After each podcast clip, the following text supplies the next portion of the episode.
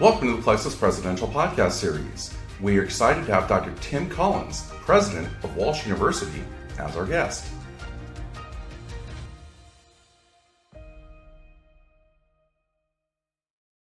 Just student success. You know, so that comes in the shape of recruitment and retention. But at the end of the day, you know, I think we're all lifelong learners. So just being able to really promote education and to be able to really create a forum, um, you know, for institutions like Walsh, you know, because again, it's really been a focus of Plexuss, but a focus of mine as well throughout my career, you know, working with a number of, of the smaller, you know, faith-based institutions um, that have a lot to offer, but, you know, a lot of people may not know about them. All right. Awesome. And JP? Well, I've been in, I've, I've started and exited multiple companies in my career. And, uh, you know, the last one, uh, once I left Microsoft, I, I started another company, which was a, a mobile application company. We created over 2,500 apps. We sold that company. And then, you know, I, I actually went the other way. I went into research and academia after after being experiential in the corporate world for many years, and I was teaching at Cal.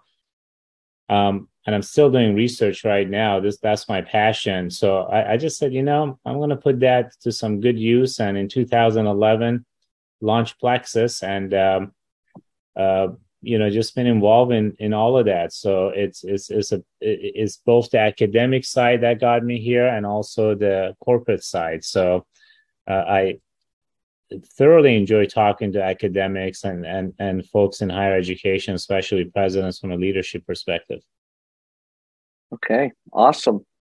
Awesome. Okay, family situation for you guys? Kids, brothers, sisters, parents, what do we got? Oh yeah. Yeah, so I've got I've got four little ones running around the house. I've got a 13-year-old boy um, and then I have three little girls. So uh, 11, 10 and and 5. So they they keep me busy. Okay. so, so awesome. I, and are are they from Tennessee? Are you from Tennessee originally? I'm actually from California. So okay. um, yeah, I met my wife in San Francisco. Um, ironically enough, grew up in Walnut Creek, which is where our headquarters is located. So um, lived in California um, and been in Tennessee for about mm, a little over a year and a half. Yeah. Okay. All right, JP. Um, I have three. Uh, I have a nine year old, uh, 15, and a 22 year old who's in a grad school of pharmacy right now. She's at UCSF. And awesome. so, they're well spread out. And uh, yeah, family, everyone in Santa Cruz. I'm originally, I was born in Iran and I moved here when I was 12 and a half. So, uh, but all my family is out here. We have a very big family in Bay Area. Okay, awesome. Yeah. All right, thank you for that. Now, now you got before we go into the podcast, we can't. what's your situation? right. That's not fair. uh, well, let's see. Um, my story is not that interesting. So, um, I had a. I'm an Air Force Academy graduate. I had a whole career as a fighter pilot. I retired, and then I went to Johns Hopkins University, and I headed up a, a whole body of research for about nine years in the Applied Physics Laboratory. Oh, wow. Um, and then I became, um, I was an executive in the laboratory and I uh, started up our very first government relations function as a chief government relations officer. And I did that for, for five years, I guess, retired from Hopkins and came here to this job. So a direct line from the academy to this role at a Catholic university. So um, speaks a lot about purpose and um, and all that. So I've got three kids myself. We have 14 grandkids. Um, the the oldest grandchild is a granddaughter who's only just turned nine. So they're all they're all little. We had three COVID babies, whatever that means to us. Um, we did lose a grandchild a couple years ago, so we got 13 that are with us of the 14. But that's our family situation. So I'm sitting here between 10 of them uh, Western Ohio, Pittsburgh, and then down in Houston. That's where my three kids are at. How how blessed are you? That's that's just... amen. Yeah, we're we are, and um, in fact, I had um, there was an engineer. I also I was in the Whiting School of Engineering at Hopkins, and I chaired two programs. And um, one of my colleagues, I was kind of a mentor for her. She was Iranian. Mm-hmm. She she had come to this country and gone to Oakwood, Oakland, Oakland University in Detroit. She was a double E. She's a PhD double E. Oh, wow. Uh, and her parents, you know, come back and forth and all of that. So uh, that the whole story of her immigration and the family and you know, which America thinks, you know, well, you know, we have nothing to do with Iran. And every time they say Iran on the TV, I say, we actually have a lot to do with Iran. It's the leadership in Iran that we have the issue with. It's not the people in Iran. They're, and you know, she was just amazing. So I learned a lot about your the culture of Iran through her eyes. When I was at the academy, my roommate had lived in Tehran his father was like in the embassy or something. Was, there used to be a lot of Americans there oh, in the yeah, 70s and 60s. It's huge. Uh, in fact, yeah. all 70s, uh, Iran had the most number of student visas uh, every year in the 70s. And, and then everything kind of went. Right. I, I, we, we're going to grab coffee at some point. We could probably. Yeah, check. we should. Well, the Crown Prince was in my class at the Air Force Academy. Oh, wow. Um, and then of course after everything happened whenever that was in the late 70s you know he went he went home and he never came back but he was in the crown prince was in my class so okay there we go sorry about that bradley we had to sort of just you know a little excursion wow no no no hey that's what makes these podcasts great you know and they're raw too which is really nice so let me ask you so who who is your team based on where you are and just your background i mean whether it be a football team basketball team uh, another sport yeah, who is my team? Well, you know, I spent over 20 years in the Washington, D.C. area. And what I learned in Washington, D.C. is no one is from Washington. Yeah. So that means everyone has two teams, right? So if you're if you're from San Francisco, you know, you've got a team out on the West Coast and you live there, you're probably Baltimore Ravens or Washington. I don't know what they go by commanders now or something yeah, like that, the Washington team. So, you know, I'm sort of I grew up my my oldest son discovered baseball right as the Braves were on their trajectory up. Hmm. And with Turner owning, you know, um, TV channels and putting Braves games on, and it was easy for everyone to become a Braves fan. So, you know, on the baseball side, I'm Braves, although around here, I'm learning to be a Guardians guy. And I don't say much about the Ravens because of the Browns. There's like this historical connection, you know, when they left Cleveland and then won the Super Bowl. so, so I try not to talk too much about that. Well, that's great. Well, let's hey, let's let's continue let's on go. your journey path. And what who who are the mentors that have, have really shaped your career personally and professionally? Yeah, you know, I, I take a little different tact on this, um, Bradley, than some people do. I mean, I for some it might work you know you find a mentor i have to latch up with someone who looks like me or sounds like me or has got similar interests in me i sort of have been fortunate that i have tried to take every situation i've been in and assess who in my circle could be mentoring me indirectly and there you can learn from people that are focused in and resonate with you but i also have learned that i've learned sometimes the people that have aggravated me the most are the ones I've learned the most from. So, I mean, my little long list of mentors, I'm being mentored right now. Look, I'm a president here at Catholic University. My cabinet, I don't think they really realize they're actually mentoring me all the time. And um, I'm trying to, you know, learn and grow. You know, here the students in our environment are not just the tuition bearing students. It's, I think, all this, is what you said, we're all lifelong learners. And that's because we're all trying to fill out whatever our life's purpose is. And it might take us our whole lives until we look back and go, oh, that was my purpose. And so for me, the mentoring has been about what can I learn in the moment now from people that I'm interacting with. And so I go through a little process every night. It started a long time ago where when I put my hand on my stick shift to back the car out of my parking spot, I make a snap assessment of revalidating myself. So I ask myself this one question Did I today revalidate that I should have the role that I'm performing today? And then I'm kind of mulling over that question all the way home. And part of that is, you know, what went well, what went bad, what did I learn from, who should I have learned from, what did I see today that maybe I didn't know yesterday. And as I hit the driveway, I take all that thinking and I put it in the mailbox. And then mm. I drive up the driveway and I pull in the garage, and then I'm done thinking about it. Now I got to shift gears. Let's focus on my family. Let's focus in on whatever I need to do tonight. But in the morning, when I get back in the car, I pull it back out of the mailbox. Say, okay, that's where I left off. What do I need to do today that's different to make me better, so that I can, in fact, you know, meet that bar of validating that you know, I am where I'm supposed to be. So here I'm in a role and in a privileged leadership role. The board has given me this privilege, but I think the community has given me this privilege too because if you know there's an upright you know revolt i'd probably you know be out of work so you know what do i need to do to better serve them what can i learn from them and i take that back. So you know for me mentoring is about learning from everybody all the time not just trying to call up one person.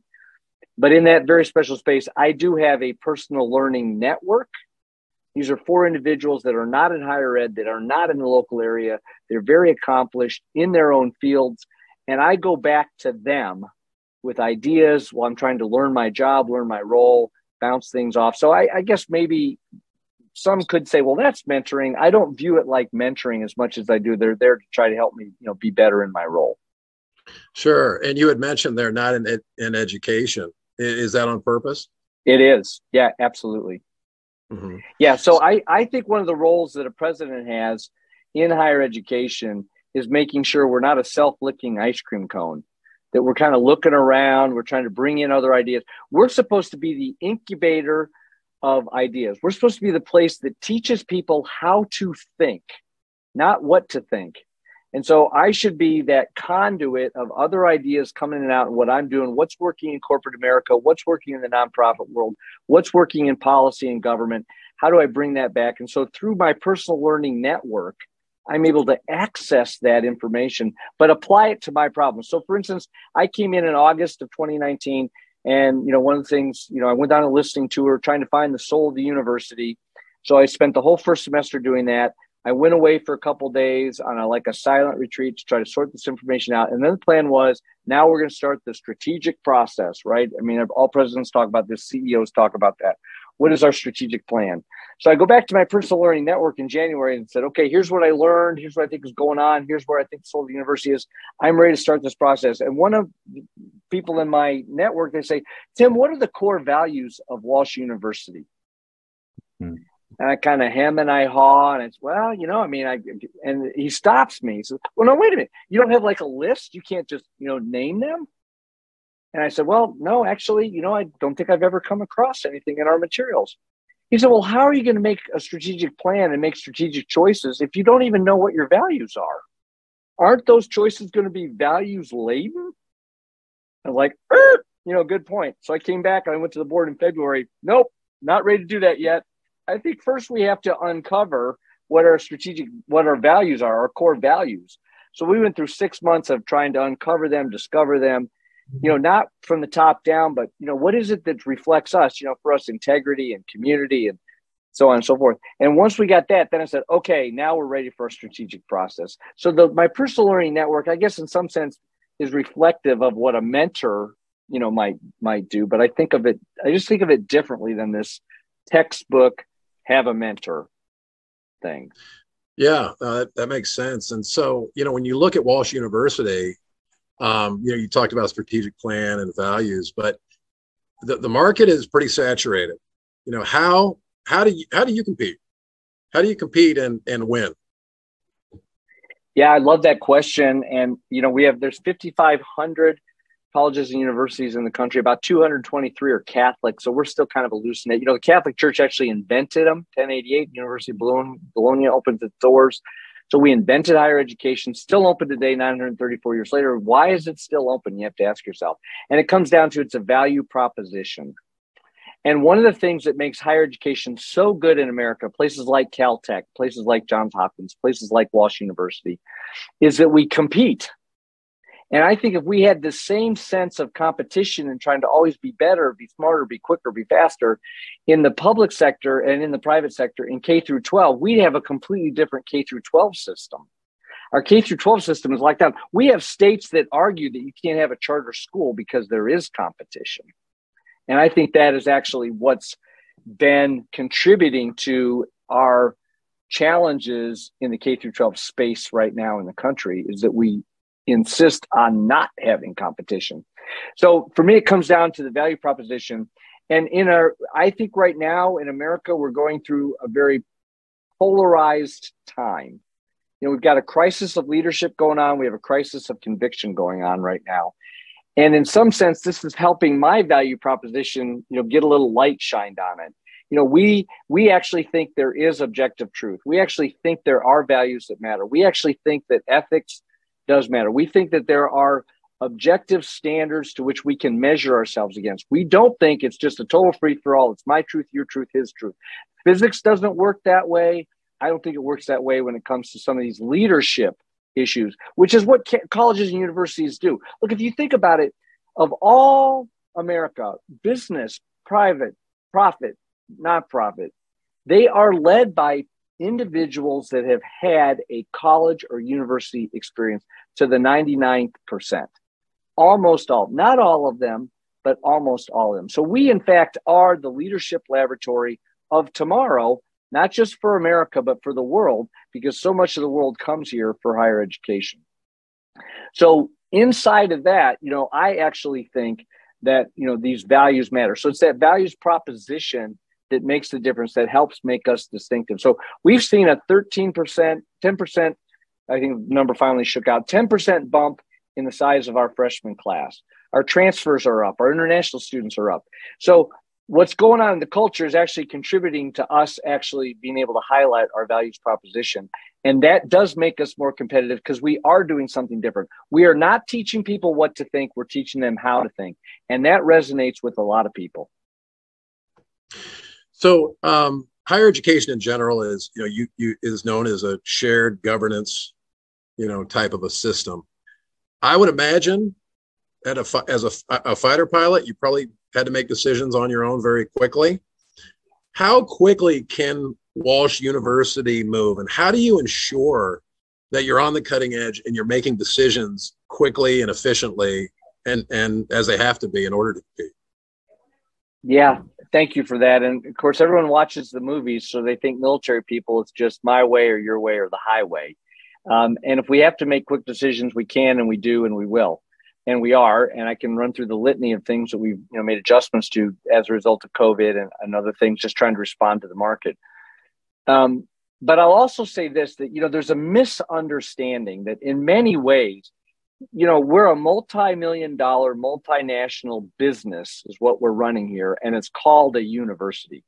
And just like in business, shared governance is often misunderstood that in the academic world shared governance they think that that means that you know i get a veto power. You can't do anything unless i agree with you. And you know my perspective on that is what shared governance means is the same thing it means to you and your business at plexuss sir you at microsoft you know you and your other experiences. It means we have alignment on priorities. And that's shared governance and so as long as so my role is to make sure we're all aligned on our priorities. And if we are aligned on our priorities then as you cascade down and let people do the things that they need to do they will. But you have to move at you know the speed of life. I, I have a little thing speed is life. We got to move faster. We can't wait nine months to figure out what to do.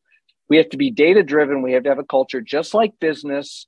We have to look at analytics. I mean, data analytics, we just now today in cabinet decided data analytics across the entire curriculum is now what we're going to do and we're going to implement it, you know, by the first of the year. So we're going to have some module now in every course we offer all the time because it doesn't matter what your profession is. If you walk out this door and you don't know how to do data analytics, you're going to fail because every employer is going to expect you to know how to do that because that's what they need to do now. Doesn't matter if you're a nurse or you know whatever. Um, we all need to do it. So the way I do that is set expectations. There's really only two levers that I can pull as a president at university. And I think in some sense it's true, you know, as, as CEO anywhere. Set expectations, control the pace of change. And so it's through those two dials, you know, that I'm messing with all the time. And then underneath that, allowing people to, you know, fail fast, you know, use their own creativity. Let's all have the North Star, a lot of ways to get there. Um, and so my my job is actually not to insist everyone's on the path that I want them on. My job is to make sure we're all pointed in the right direction, our priorities are aligned, and then let them go, even though if I think that, you know what, that's probably not going to work. But I have a responsibility to develop them as professionals and leaders in the management, the faculty, and the staff. So you're not going to learn anything if I don't let you fail. And I might be wrong. Um, and so, you know, I want to make sure that we have that, and that'll affect sometimes how quickly we can get things done. But we are not moving at, you know, the speed of a glacier here at Walsh University. We're moving pretty fast. We have a very aggressive uh, strategic decision agenda. We're marching through it. We have been marching through it. We set a process up. It involves a lot of people, and we're, we're we look more like corporate America, sir, than we do higher education here at Walsh. And so, how how are you engaging the local community and building relationships with businesses today? Yeah, so that starts with I'm going to say something that's heretical. So all your listeners that are thinking this is a higher ed pod, get ready to cover your ears. You know, it's mm-hmm. like that, you know, alert kind of thing. I actually don't think the customer is the student. The customer is the employer. That's who our customer is. And so, you know, the recent poll from Gallup shows that 78% of employers say they have an unmet need right now in their staffing. All right, so we have a choice. Either we're going to meet that need or they're going to. So I wonder 10 years from now, as I see where corporations are going with training, with education, with this merging, I wonder if in 10 years we're going to see little difference between a corporation and a university because they're going to start to take on so much of this. So in this interim, this period of time where I think higher ed has to decide, are you really creating something for the employers or not? You have to be plugged into the business community. So I plug in a lot of ways. All of my executives, all the cabinet, we are serving on boards. We're out there in the nonprofit world. We're connected um, with the community in that way. We also have a program here that we started a year and a half ago. The National Science Foundation has declared Walsh University the first in the nation to actually adopt a concept that was developed out of a study they did three years ago on blue tech. They called it um, blue collar workforce. And it's this idea of how do you upskill America's workforce, the manufacturing force that we have out there. So what's happened is, is that our workforce has gone through training, some sort of training, Maybe it was in Votech, maybe it was in shop, maybe it was someplace. They're out there, they're doing their work, but the employers are constantly spinning and moving faster, faster, faster, and they're getting really sophisticated pieces of equipment that show up on the shop floor. And they that piece of equipment can do A to B to C to D, which is that primary thing, but it can do a lot more than that. But the worker isn't really equipped on how to look at that piece of equipment and how to wring out of it everything that it can do. So we have married with the state of Ohio in their they have a program where they will provide employers with money to upskill and we provide a program, a three-day program, and we look at like Internet of Things, we look at AI, we look at data analytics, and we teach them what does this mean. With the third day being, we're on the floor with them, looking at their equipment, looking at their processes, saying, "Okay, this is what this means to you in your business." So the employer is paying for an education where it spins right back around right there for what they're doing today. So, and then of course that opens up the conversation. Are there other kinds of education that your workforce might need? And I think that we have a responsibility in higher education to be serving the business community because the truth of the matter is government does not make our communities go. It's the business community that's out there making it go. Government can provide roads and fire and safety, but if you look everywhere else, it's business that's in the background making everything happen. And so we want to be married with them because I think that they're actually my customer. And I think that if we really want to be a contributor, you know, here at Walsh, we are the largest employer in our town then we ought to be right there with the businesses, making the town grow and prosper and improve quality of life. Quality of life is more than just having a nice desk chair. So we have to be part of that. So I think that we, to direct answer your question of how we partner with the business, we do it in everything we do day in and day out as a partner in what we're doing, not as just an appendage to something that's going on locally. So how, how are you engaging alumni today to tell the Walsh University story? So the thing about Walsh is we're young. We're only uh, 60 years old. We have 17,000 alumni that are out there. Most of them are in the latter part of our life because those early classes were like, you know, 30 people, 40 people. It took us a long time to sort of build from a college, then to a university. We became a university in the 1990s, but it was taking us a long way to get to where we are with about 2,500 students. So our alumni base is young. Uh, most of it's around us. You know, 85% are here in the state of Ohio. So to get to those alum, the long answer is I've taken career services, what we had as career services, and we've broken it into a million pieces. Right now, it's laying all over the campus, it's on the floor. Because I think career services was built for a World War II model. The guys came home from the war, the GI Bill kicked in, we sent them to college. Okay, now what? So we built a career services to service that kind of student. But all that's changed. So out there in career services today, we're you know we're doing resumes. The resume today is called LinkedIn. It's not you know a little piece of paper necessarily that anybody's going to read. They're going to scan it maybe, but that's not going to get you a job interview. You know, it's got to be something else. So we have merged what were those you know some of those things we still have to do because we have a lot of students that are you know our first generation they don't know what this means to go to college. They don't have a, a, professional experience in their families. That's the population we're here to serve. The brothers of christian instruction when they created walsh college at the time they said go to the periphery the edge of society. Go where no one else will go and give this educational opportunity to people that otherwise would never have it. So that i think has a whole different context for how we approach you know career services and what we do. So we've we've taken the, some of those functions and we've merged it with alumni relations. Mm-hmm. and we've created career connections. So we're trying to find ways to activate the student experience so they can activate their degree. And so we're experimenting with things like hey one of the things that you know gallup is telling us is that employers are telling them when they do job interviews college kids can't talk about how their college experience is related to the job that they're about to do. So, one of the things we're thinking about is well, why not at the end of every lesson, you take the last five minutes of whatever it is and have an alumni beam in on Zoom, since we now know how to Zoom, and let's talk about what you just learned in class.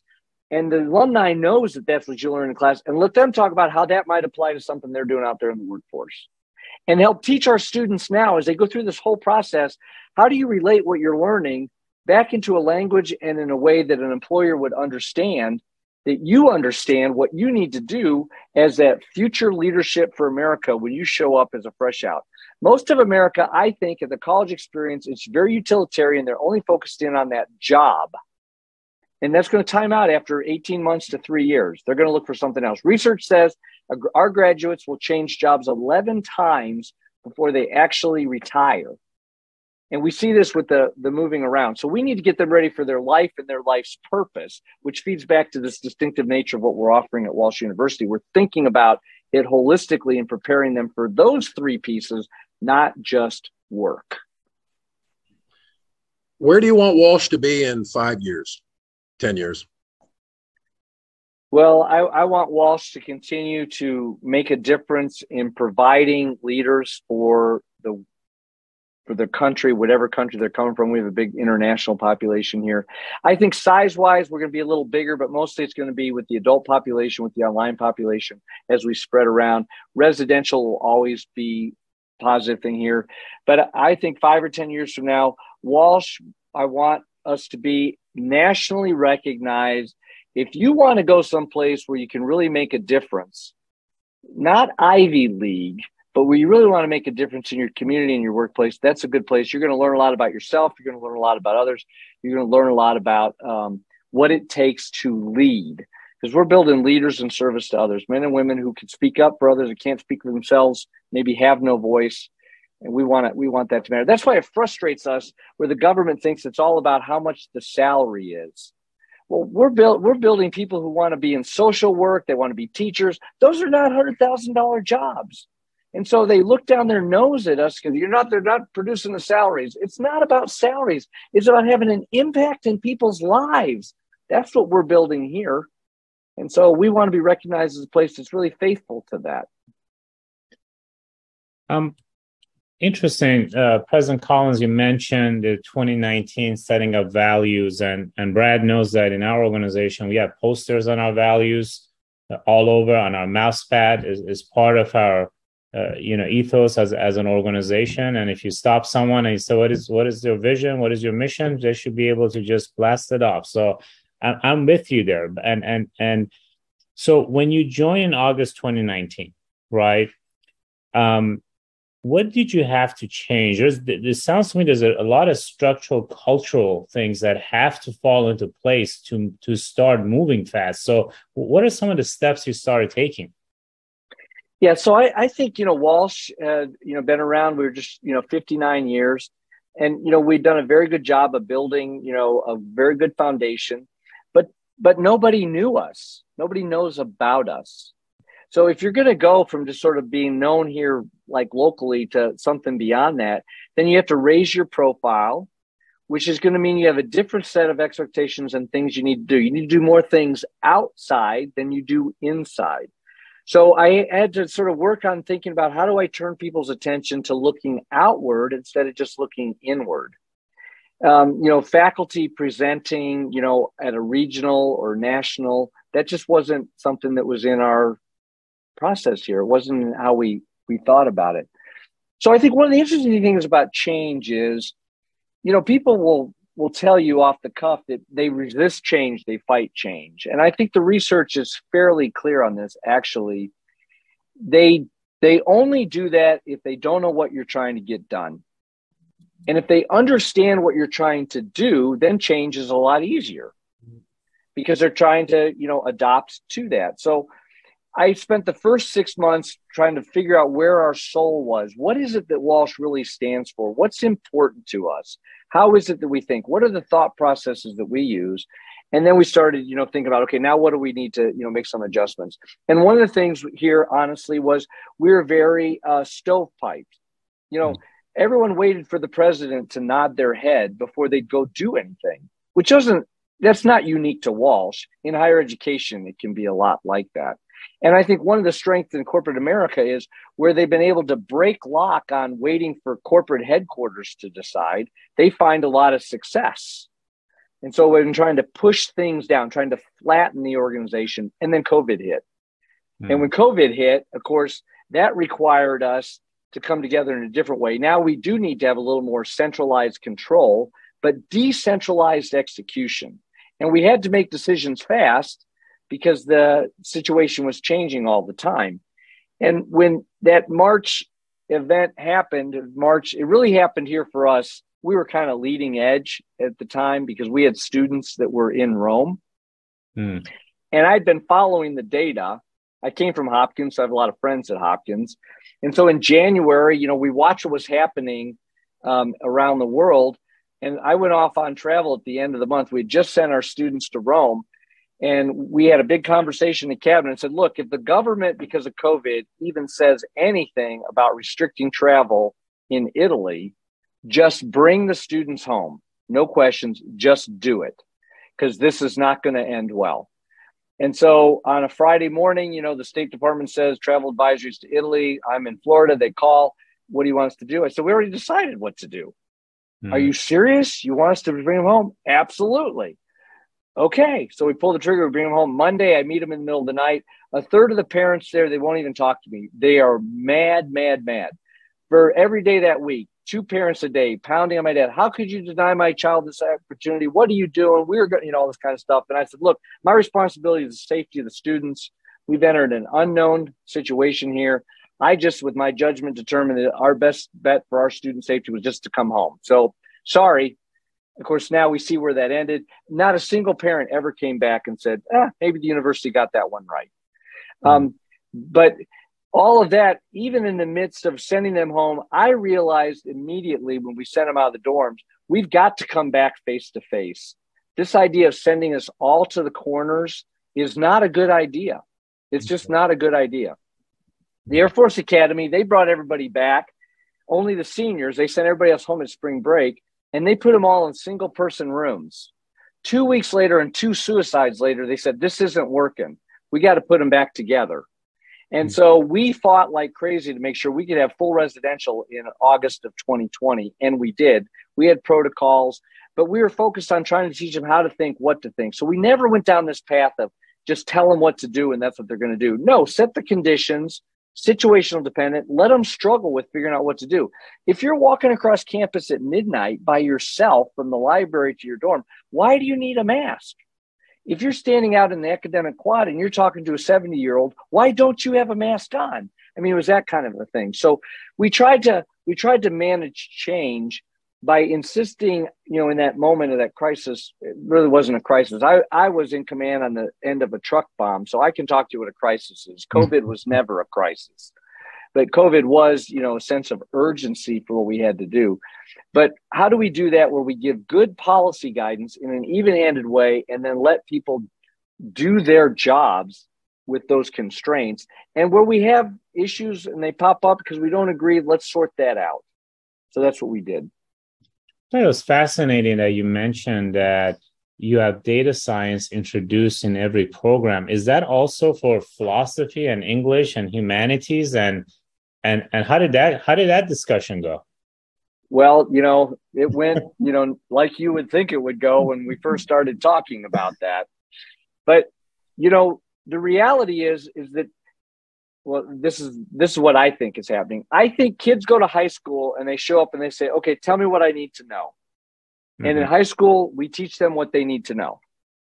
And they come to college and they think that that's the same approach. But the three of us know that's not the same approach. Because what actually what we're here to do is we're here to teach them how the world works. We're here to teach them about the complexities of the real world through the lens of these liberal arts. We call them the liberal arts, all these different topics. And so as we think about data analytics and data science, those decisions cannot be made divorced from values and philosophical understandings and approaches. And so it's actually a great place to tuck in a topic, you know, in your course about how do you apply ethics to what the data is telling you. Mm-hmm. And so we have found a way to think about that in all of our courses across the whole gen ed. You know, we what I tell what I tell parents honestly is if you come to Walsh University, all of our students get two degrees. All of them. They're all dual majors. Some might be three or four majors. They're going to get one degree in a program they pick. They're going to get one degree in a program that we've picked for them. One of these is called their major, and they're thinking about their career. One of these is called Gen Ed, and we're thinking about their career, their life, and their life's purpose. And we're going to wrap both those together. So as they walk out the door, they're prepared for that first eh, you know contact that first exposure in their career but they're also prepared for their life and their life's purpose and as life takes them wherever they're going to go as leaders in their workplace as leaders in their community as leaders in their family we think that in these final years of formation, we're doing a good job preparing for that. Or if they're mid career and they're returning back to us for additional education, because we want a 40 to 60 year relationship in our education for life, not just that four to six year relationship. We want to be able to bring back to the table why this is important. I mean, if all three of us, if we go back and look at why Enron collapsed and all the disaster it spewed across the landscape of America, it fundamentally was because there was no longer a discussion on business ethics. Everything was about money and whatever we can do to make money and spread money around. And that's why the business schools all across America reacted by bringing back ethics into the conversation. And so this is where I think we're headed with data science and data analytics. We're really, and we get to big data. Employers are, they're getting it. And if they don't yet, they will that we have this information available. How do we use it to make our business more efficient and more effective? And which turns back and spins off into more, more opportunity for more jobs and better communities. Everybody's going to need to do that. And so we need to make sure that our students at least have some conversational knowledge on how to and where to go, what I say, how to think about this and not just somebody says as a nurse because you know nurses that they're taking their stubby pencil and they're trying to figure out you know, they need to know what the data is telling them also, so they can advise their medical team and their doctors and their physicians who are going crazy about trying to understand the data to bring it back into patient health and welfare. So it, it applies everywhere, sir. Uh, philosophy, theology, it's it's there for all of us. You know, I always tell our HR when they hire, uh, we, we focus on values and commitment because competence could always be taught, right? So, so you start right. with someone's value. What is their integrity? What is their resiliency? What is their, their level of dependency? And and are they can they do they have the value of enjoying to work? You know, the just being enthralled with working and and continuous improvement. So if I were to come to you as an employer, or or not just me, anyone, right? I, I would say, okay, we need people in these areas, right? Where is de- development, where is product, where is sales? How do you propose to work with employers that that would definitely serve the employer market as your client? Well, I think employers, you know, Gallup did a poll uh, two years ago, and they said, "Hey, employers, would you, which employee would you want?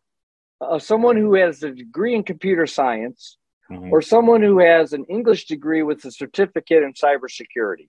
And 98% mm-hmm. said, I'll take that one with a certificate. Mm-hmm. So they recognize the value in people that can think independently, that can communicate, that can develop options. And so when we talk to employers about the value added of someone with this experience, we talk about what the value will be to that company in the long haul not in that first job necessarily. Because the truth is, I think most employers, they want to know they got somebody who's trainable and you can train them on what they need to do for that job, for that company for today. But they have to be grounded in ethical practices and approaches, knowing when to say, I can't get this done, knowing when to say that's not really how we should do this. We shouldn't cheat. We shouldn't cheat. We shouldn't, you know, cut a corner. Or if I'm going to cut a corner, I should talk to my boss about that to see if there's risk that's associated with that corner that I'm choosing to cut because they're not the owners of risk management. Their boss is. Mm-hmm.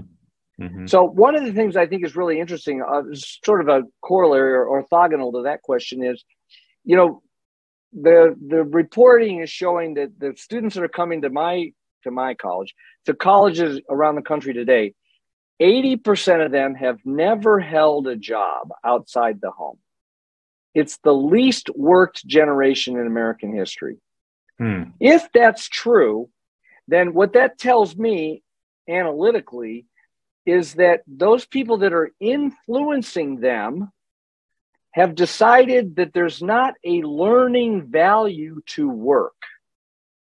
In other words, work is about optimizing for money. And so they're not making them go into the workplace to, you know, they learn basic skills like be on time, you know, do what you're told, you know, uh, be respectful, all that kind of stuff. But it's, it's also, they're sort of telling the students, you know, well, we have a higher priority. You know, we'll take care of that. You need gas money, I'll give you money for that because there's no job right now that can satisfy that because I need you to work on, you know, making sure your grades are good for college.